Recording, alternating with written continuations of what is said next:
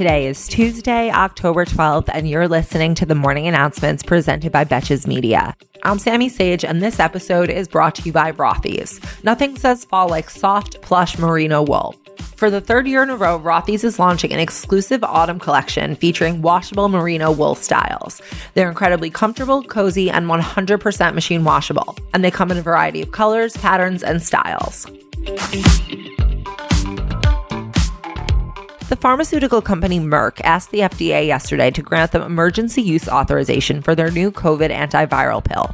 This would be the first pill on the market that people could take at home to reduce their symptoms, similar to Tamiflu for the regular flu. It also is the only treatment that doesn't require IV or an injection. And Merck reported that the pill cut hospitalizations and deaths by half among patients with early symptoms of COVID 19. You may have heard that Southwest Airlines has canceled several hundred flights in recent days. While the company is blaming the cancellations on bad weather and air traffic control issues, there's been speculation that workers are engaged in a sick out in response to Southwest's vaccine mandate. The Pilots Association claimed that the cancellations were due to Southwest's operation becoming brittle and subject to massive failures under the slightest pressure. That is a direct quote, and in corporate speak, it's considered a sick burn. Next, we have a new update on the slow rolling Facebook scandal. Whistleblower Frances Haugen is planning to meet with Facebook's oversight board sometime in the coming weeks. She tweeted that, quote, Facebook has lied to the board repeatedly, and I'm looking forward to sharing the truth with them. But Haugen is apparently booked and busy this month because she's also appearing before the UK Parliament on October 25th to give evidence to a committee that is currently considering legislation that would regulate social media companies. Imagine that a government that's actually going to try to protect its citizens from the evil corporation. But Facebook isn't the only threat from cyberspace. A new poll from the Pearson Institute and the Associated Press Center for Public Affairs Research shows that about 9 in 10 Americans are at least somewhat concerned about hacking of government, utilities, financial institutions, or their own personal information. And that about two thirds say they are very or extremely concerned. About three quarters of Americans specifically cite the Russian and Chinese governments as major threats to cybersecurity, and about half believe the same about the Iranian government.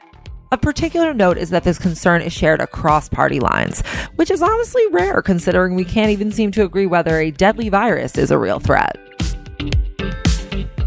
And from cyberspace to actual space, the actor William Shatner is scheduled to fly on Jeff Bezos' rocket Blue Origin tomorrow and take a quick trip to the edge of space and back. The PR angle here is that William Shatner played Captain Kirk in Star Trek, which is like obviously a space thing. What's next? Revolve influencers in space?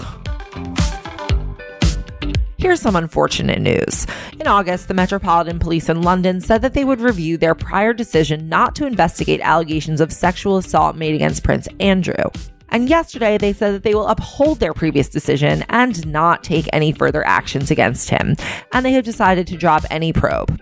The Met says that the claims made by Virginia Giuffre were not sufficient to warrant further investigation. Also, if they were to arrest Prince Andrew, the Queen would be like really mad. And lastly, here's some more unfortunate news. The top Republican in the House is a representative from Louisiana named Steve Scalise. And on Sunday, Scalise refused to say that President Joe Biden fairly won the 2020 election, which is a word salad that tastes like bullshit and smells like the Republicans are definitely going to try to coup again in 2024. Thank you for listening to the morning announcements, and thanks again to our partner, Rothy's. Rothy's are truly my most comfortable shoes. They are so versatile and they have so many different options that can be worn on totally different occasions. Pop Sugar even named Rothy's one of the most comfortable and cute flats that you'll never tire of wearing. And to help you welcome this fall season in style, Rothy's is doing something special. That's right, they gave us the chance to share this super rare opportunity with our listeners for a limited time. Right now, you can get $20 off your first purchase at rothys.com slash morning. That's R-O-T-H-Y-S dot com slash morning for some free money and really comfortable shoes. Head to rothys.com slash morning to find your new favorites today. Until tomorrow, I'm Sammy Sage, and now you know what the fuck is going on.